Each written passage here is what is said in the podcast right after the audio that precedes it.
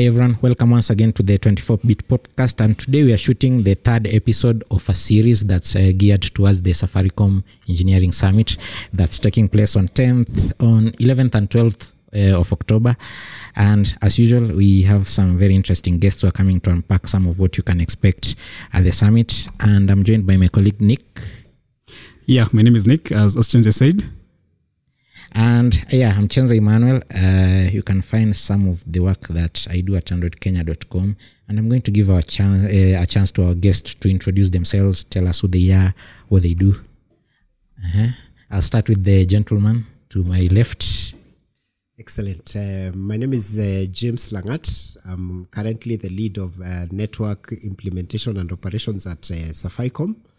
Uh, so that basically means I build uh, the infrastructure and I take care of it. So I'm responsible for bringing interesting things to you like 4G and 5G.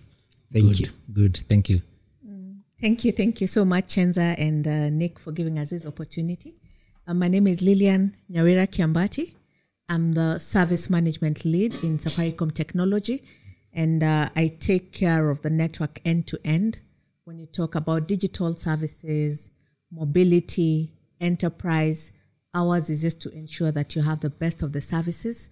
So we monitor the network 24 by 7, and we also make sure that we do benchmarks across to just make sure that we provide the best in class experience for our customers and for, for everyone basically in the country just to make sure that we keep everybody connected at all times. Good. Uh, thank you, Lillian, and thank you, James. As you've heard from their introductions and the roles they uh, they play at Safaricom, we are today going to be geared and biased towards the network. Um, from our first uh, past two episodes, we've had that Safaricom is transitioning from being a purely telecommunications company to a technology company.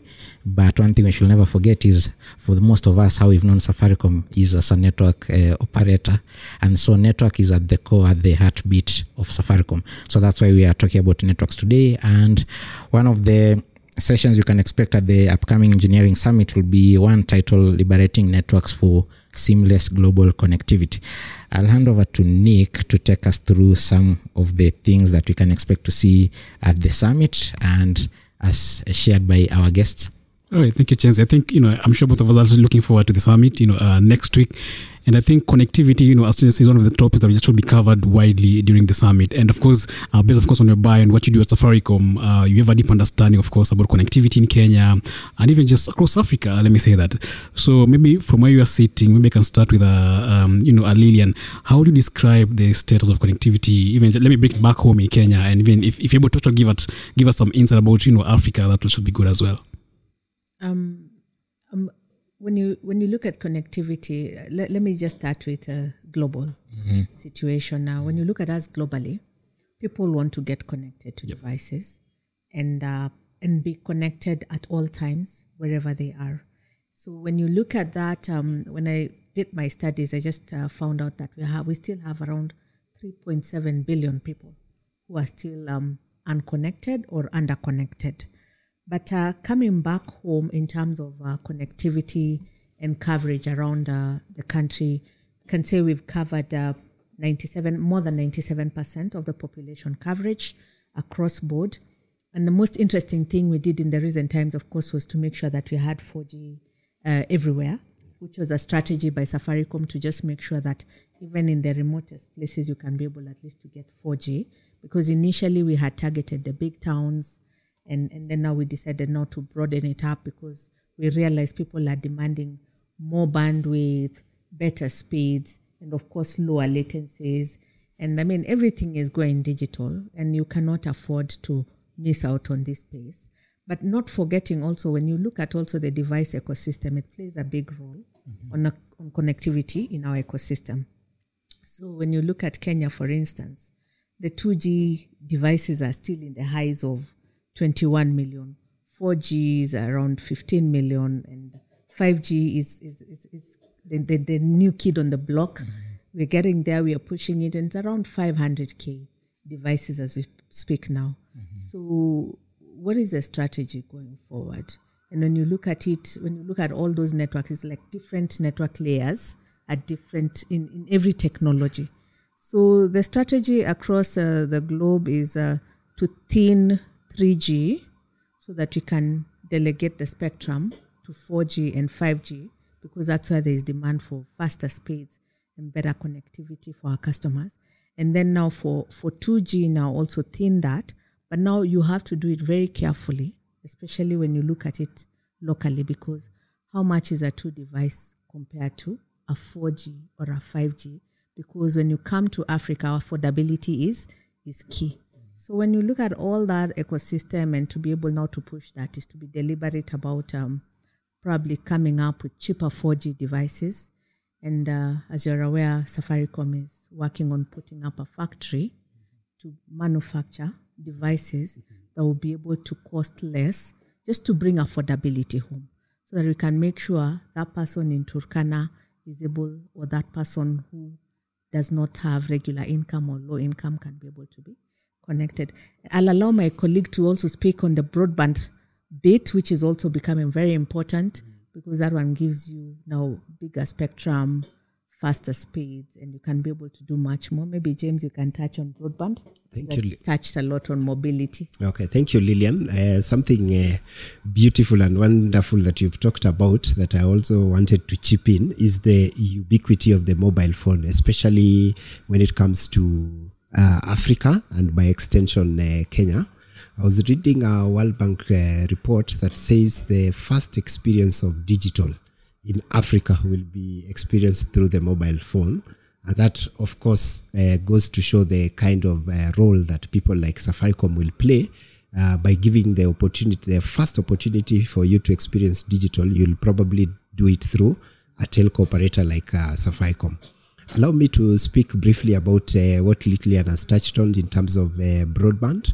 At Safaricom, we consider ourselves to be a fully broadband uh, network, and that is because of the initiative that we did some time back in terms of uh, widespread uh, 4G rollout. We used to call it uh, 4G everywhere. It's been a successful project because right now, I can guarantee you, if you go to any parts of the country, you'll get a 4G signal that is 96% of the time, and you'll be able to achieve uh, better than broad, uh, broadband speeds. That means your speeds will be anywhere above 3 Mbps. Uh, we, we've been reviewed uh, severally by benchmark uh, tests, the CA locally here in Kenya.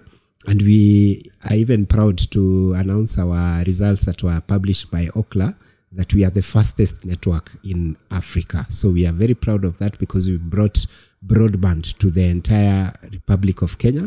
And with the ubiquity of the mobile phone in Kenya, we can make sure that anybody wants to go online anywhere, anytime is able to do that and to achieve their uh, their goals and their purpose. Right.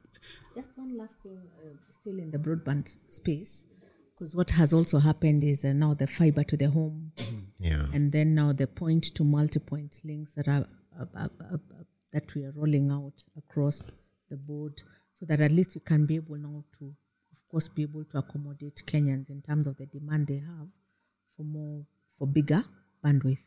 So fiber to the home is, is has picked up really well, and in terms of uh, connectivity, I mean, we can say we are in a good space, but of course we need to do more because when you look at that, the demand is still high for the service. So ours is, uh, of course, to make sure that we are able to meet the demand and we're able to spread our wings across the country and give Kenyans what they desire. And of course, cutting across, uh, we're also looking at the low cost solutions, which Kenyans can also be able to afford in the fixed space, and especially where we cannot be able to roll out fiber immediately. At least we, we have, you can say we have a solution for for everyone. Yeah, that cuts across. Yeah. Right, you know, um, uh, James spoke about, of course, when you go any of this in the uh, any any part of this country, you can actually get a 4G or a 3G connection. And I, I think we do a lot of trips outside Nairobi, uh, even just for work. And I think we even captured a 5G signal in the deep of Amboseli. you know, we once uh, we went for a trip and actually deep in the in Amboseli National Park, we got a 5G connection, and you got basically almost 97 percent, more than 97 percent. That's actually a good figure. And of course, you spoke about the initiative you're working, uh, you know, around to ensure, you know, what of course the theme of this, one of the themes focused on this summit being seamless connectivity. Yeah, so maybe you know, um, how do we achieve this? How do we achieve the seamless connectivity we're talking about? for for seamless connectivity um when you look at uh, connectivity you look at it as, as as a base Yeah. it's like a, almost like the maslow's uh, law of uh, needs, eh? whereby for some people, like the youth, you would rather give them Wi-Fi than food in some instances. So it's it's become that it's become like a basic need. So when you talk about connectivity, it comes at different levels, like I had spoken earlier. We have, of course, the mobility, whereby you need to connect now humans through the mobile phone, where they can be able to connect to be able to probably join the digital platforms on selling the items for the business people. When you look at it, is um, connecting the mamambogas even for M-Pesa and also access to finance. And then when you look at it for the youth, is also getting connected to be able to do to get educational materials. So all that, of course, um, when you look at it, you just look at connectivity from a 2G perspective, 3G, well, 4G, and 5G. Yep. And then when you look at every layer, there's something that it is serving that is still meeting the gap of those particular people. And when you come in into, we recently launched 5G. The demand is growing, and we are seeing a lot of push for for data because what we are seeing is that the people who game want to operate on low latency and still uh, push and be able to compete equally with people in Dubai, America, and all that. And we're seeing it coming in, I mean, changing a lot in terms of uh, this space. And then also in terms of even how factories work. We saw demand for 5G services in some of the factories because they, they say they just want, you know, it's a robotic kind of setup and they want to use 5G to be able to control those machines and they want to work with it with the littlest latency that they can be able to work with. So when you look at that, when you look at connectivity, it can be voice, mobile data, short messaging, provision of financial services, access to digital platform, and even coming closer, government systems now. I mean, you click at a button, you almost cannot do without connectivity in running government services. And it's really saving us a lot of time in terms of queuing those places.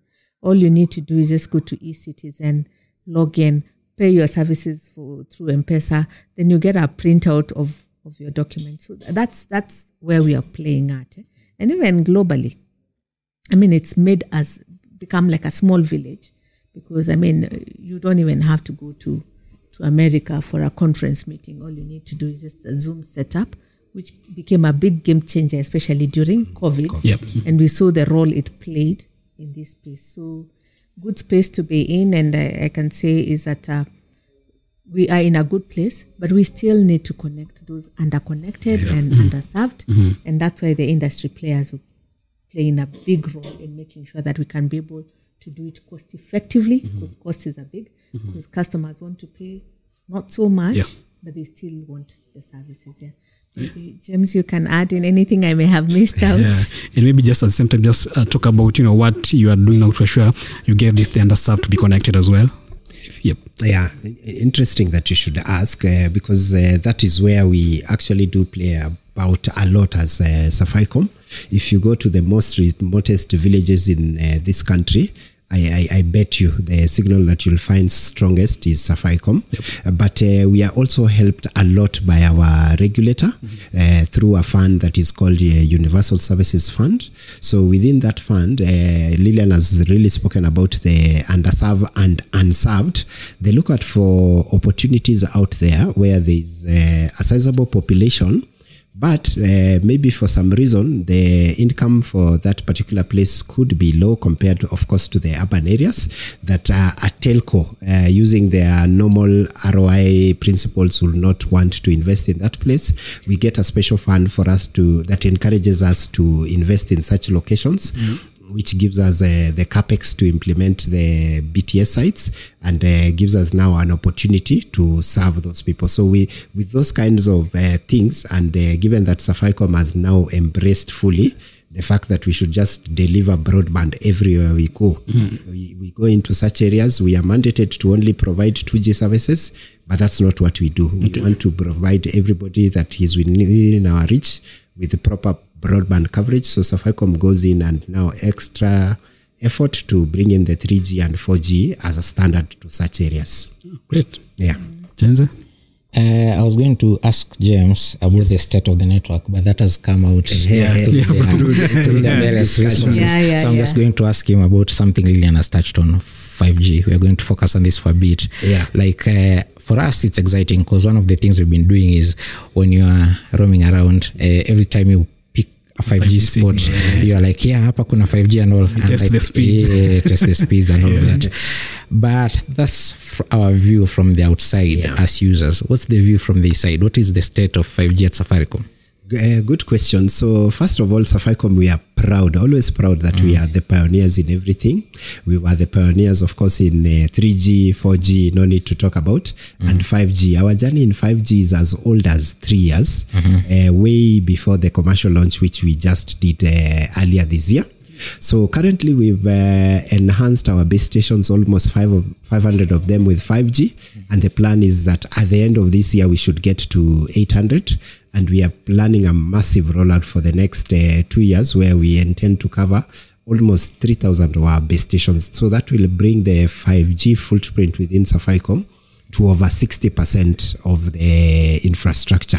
I, I, was as excited as you to finally receive the 5G signals because we had to do a lot of work, uh, had to do a lot of trials, get very many approvals.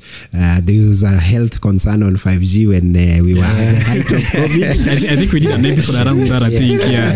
yeah so that all those were dispelled we have all the necessary approvals we have the spectrum and most importantly our customers have even gone ahead of us and gotten uh, the devices.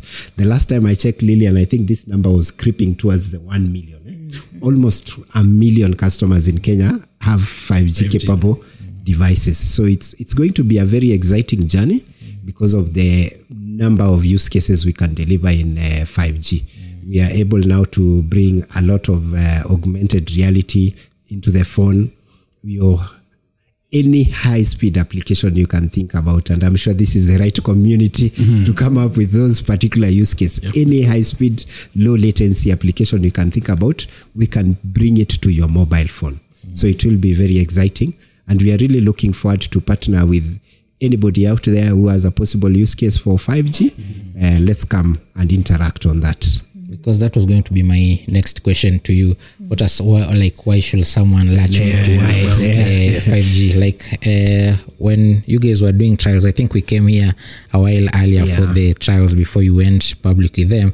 And at that point 5g devices weren't very prevalent Yeah, in the yeah, country yeah. but they were very pricey. So at that point she said we are very price conscious Yeah, uh, country. so kuja waambia mtu you're selling a phone and it's six digits? But then we've seen uh, the prices cascade coming now down, with as yeah. little as 20k you can get a 5g phone and i think the number per year is half a million so we're on our way to your 1 million Yeah. yeah we will uh, get to mark. the James one is being ambitious. Yeah, we're- we're- we're getting there. getting uh, so uh, uh, I'll, I'll switch to you, Lillian, and I'm Yeah. going to ask you what are some of the challenges you've encountered when rolling out 5G?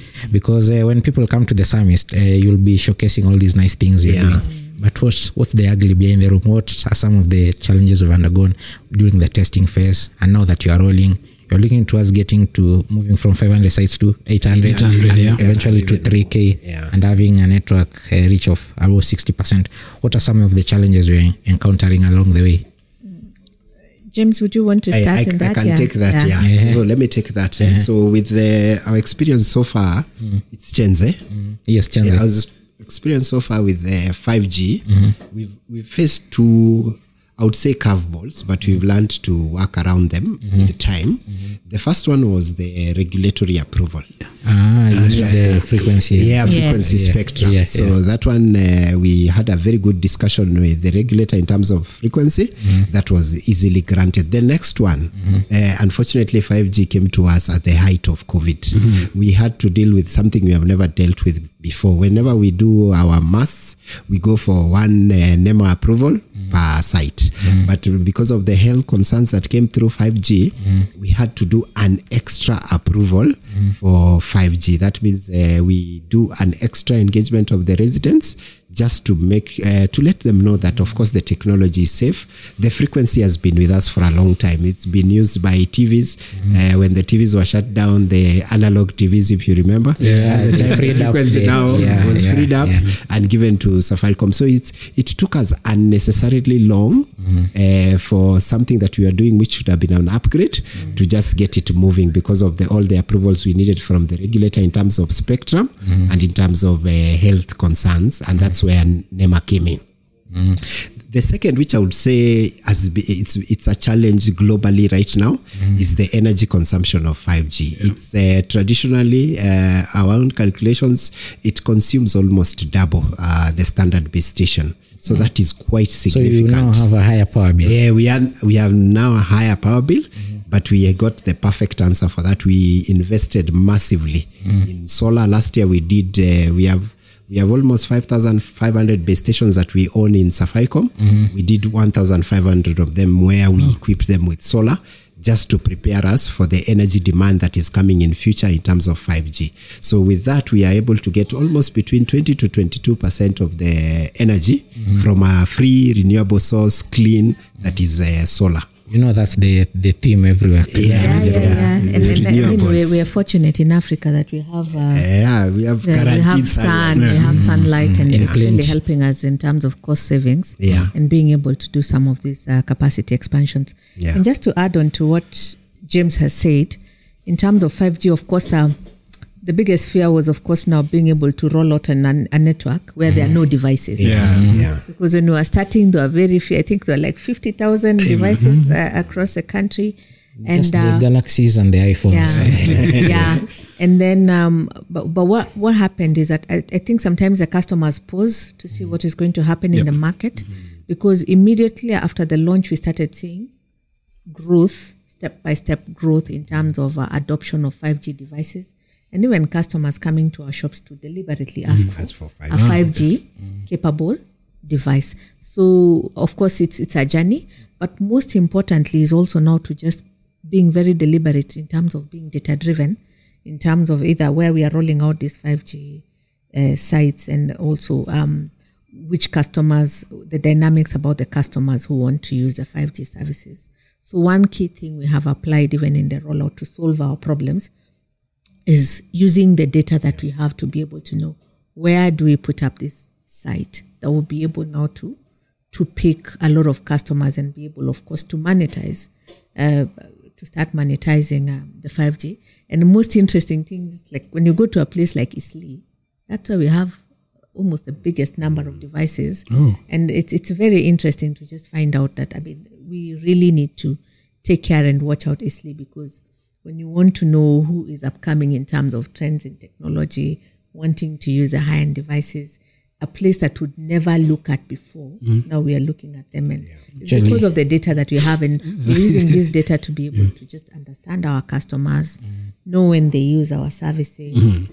um, also try to understand when they use our services and, and what they are riding on or using when they're on our network, so that we can just be able to make sure that everybody gets seamless experience because when you have good experience it creates stickiness. When you create stickiness the customer walks the journey with you and stays with you. And of course listening to them. When they mm-hmm. demand for some of these services we move. Mm-hmm. But most likely we like moving before they even demand because we already know what they want.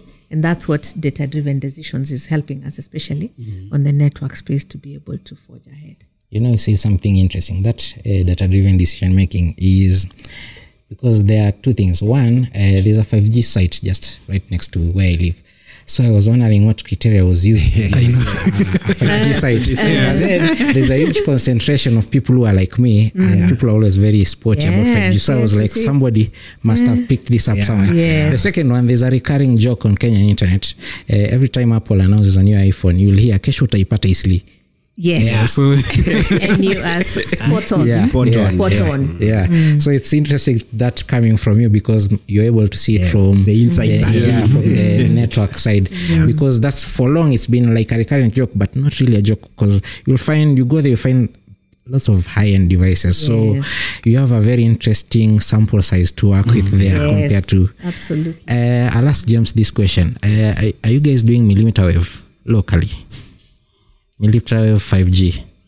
No, not not at the moment. Uh, that, that's something that we will do sometime in the future. But yeah, Ah, interesting. Why I'm asking is because Dixon is behind the controls, but that's his pet peeve. Yeah. Uh, his iPhone supports millimeter wave. He's always asking he's always asking, and I'm pretty sure there are many people like Who him. are- well, yeah, yeah. yeah, yeah, yeah. Now but, but that will uh, that will come. Of, of course, now with millimeter wave, uh, we will have to now do a more denser network. yes. So uh, I mean, our strategy right now is that let's use what we have, and then that will definitely come as an enhancement towards the capacity. yeah. Uh, we'll have asked you a money question, but we'll we'll spare that for the director, Yeah. uh, so that he can tell us the size of the investment is looking at towards putting the network. What I can tell you is that it is in capital B. Yeah. okay. Yeah, because, because when you're talking of uh, millimeter wave, it's a significant Yeah, investment, investment, yeah. because you have to bring in a lot of new infrastructure and all of those things.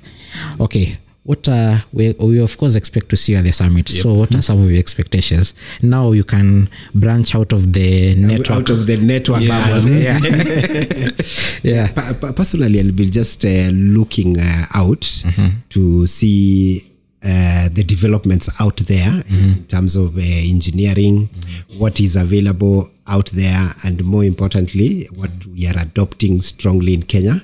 I, I realize nowadays there's a convergence of everything. If, if you're in energy, there's a convergence. I mean, you do energy, yes, but you need an app. So there's a there's almost a convergence of everything into into one neat uh, technology family. So that that will be really my hope and uh, wish that I get to see a lot of uh, the technology out there, how we are applying, and how we are using the engineering to make a difference in our republic.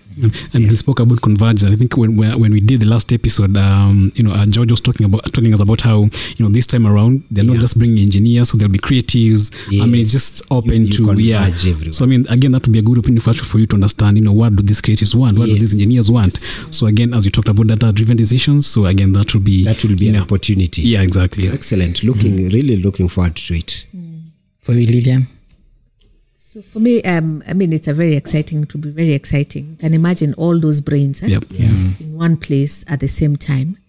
And uh, I mean, what I'm looking forward to is, of course, to engage in those networks and uh, look out for a bit. wh- What are people uh, doing out there Yeah. other than what we are doing internally? Because sometimes you realize you tend to focus on what you're doing internally and forget to have that external radar. Yeah. that will be able to tell you this is what is happening in this space. Because I believe now that learning is what now you can be able to bring back into your space or into your community and add value and see what else you can be able now to to do differently and also engage with the students.